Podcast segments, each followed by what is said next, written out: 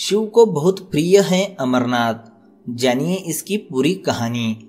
एक बार देवी पार्वती ने देवों के देव महादेव से पूछा, ऐसा क्यों है कि आप अजर अमर हैं? लेकिन मुझे हर जन्म के बाद नए स्वरूप में आकर फिर से बरसों तब के बाद आपको प्राप्त करना होता है। आपके अमर होने के रहस्य क्या है?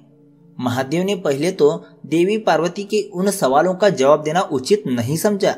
लेकिन पार्वती के हट के कारण कुछ गुड़ रहस्य उन्हें बताना ही पड़े।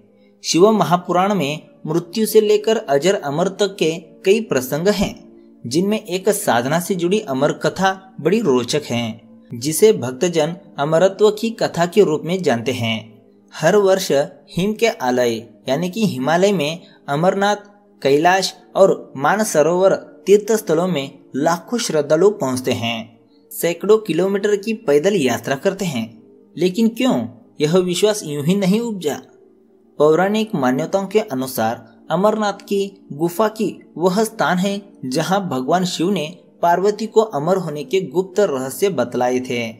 उस दौरान उन दो ज्योतियों के अलावा कोई तीसरा प्राणी वहाँ नहीं था। ना महादेव का नंदी और ना ही उनका नाग, या फिर ना ही सिर पे गंगा और ना ही गणपति या फिर कार्तिकेय। नंदी को पहलगाम पर छोड़े। गुप्त स्थान की तलाश में महादेव ने अपने वाहन नंदी को सबसे पहले छोड़ा। नंदी जिस जगह पर छूटा, उसे ही पहलगाम कहा गया है। अमरनाथ यात्रा यही से शुरू होती है। यहाँ से थोड़ा आगे चलने पर शिवजी ने अपनी जटाओं से चंद्रमा को अलग कर दिया।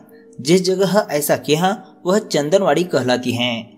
इसके बाद गंगा जी को पंचतरणी में और कंठभूषण सर्पों को शेषनाग पर छोड़ दिया। इस प्रकार इस पड़ाव का नाम शेषनाग पड़ा। अगले पड़ाव पर गणेश छूटे। अमरनाथ यात्रा में पहलगाम के बाद अगला पड़ाव है गणेश टॉप। मान्यता है कि शिव ने एकांत की तलाश में इसी स्थान पर अपने पुत्र गणेश को छोड़ा था। इस जगह को महागुना का पर्वत भी कहते हैं। इससे आगे महादेव ने पिस्सू नामक कीड़े को भी त्यागा था।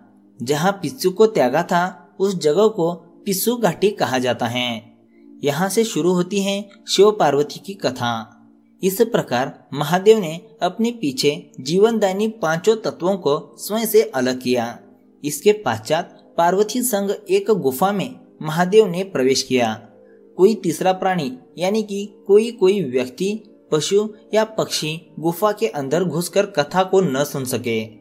इसलिए उन्होंने चारों ओर अग्नि प्रज्वलित कर दी। फिर महादेव ने जीवन के गुड़ रहस्य की कथा शुरू कर दी। कथा सुनते हुए सो गई पार्वती, लेकिन सुनी कबूतरों ने। कहा जाता है कि कथा सुनते सुनते देवी पार्वती को नींद आ गई। महादेव को यह पता नहीं चला, वह सुनाते रहे। उस समय दो सफ़ेद कबूतर कथा सुन रहे थे और बीच बीच में गूं गूं की आवाज़ निकाल रहे थे। महादेव को लगा कि पार्वती सुन रही हैं। दोनों कबूतर सुनते रहे। कथा समाप्त होने पर महादेव का ध्यान पार्वती पर गया तो उन्हें पता चला कि वे तो सो रही है। तो कथा सुन कौन रहा था? उनकी दृष्टि तब उन कबूतरों पर पड़ी तो महादेव को क्रोध आ गया। वही कबूतर का जोड़ा उनकी शरण में आ गया और बोला भगवान हमने आपसे अमर कथा सुनी है। यदि आप हमें मार देंगे तो यह कथा झूठी हो सकती है। इस पर महादेव ने उन्हें वर दिया कि तुम सदैव इस स्थान पर शिव व पार्वती के प्रतीक की तरह निवास करोगे। अंत कबूतर का यह जोड़ा अमर हो गया और यह गुफा अमर कथा की साक्षी हो गई। इस तरह इस स्थान का नाम अमरनाथ पड़ा। मान्यता है कि आज भी इन दो कबूतरों के दर्शन भक्तों को होते हैं। यहाँ हर वर्ष इन्हीं दोनों निर्मित होने वाले शिवलिंग किसी आश्चर्य से कम नहीं है। तो कुछ इस तरह थी शिवजी की प्रिय अमरनाथ की कहानी।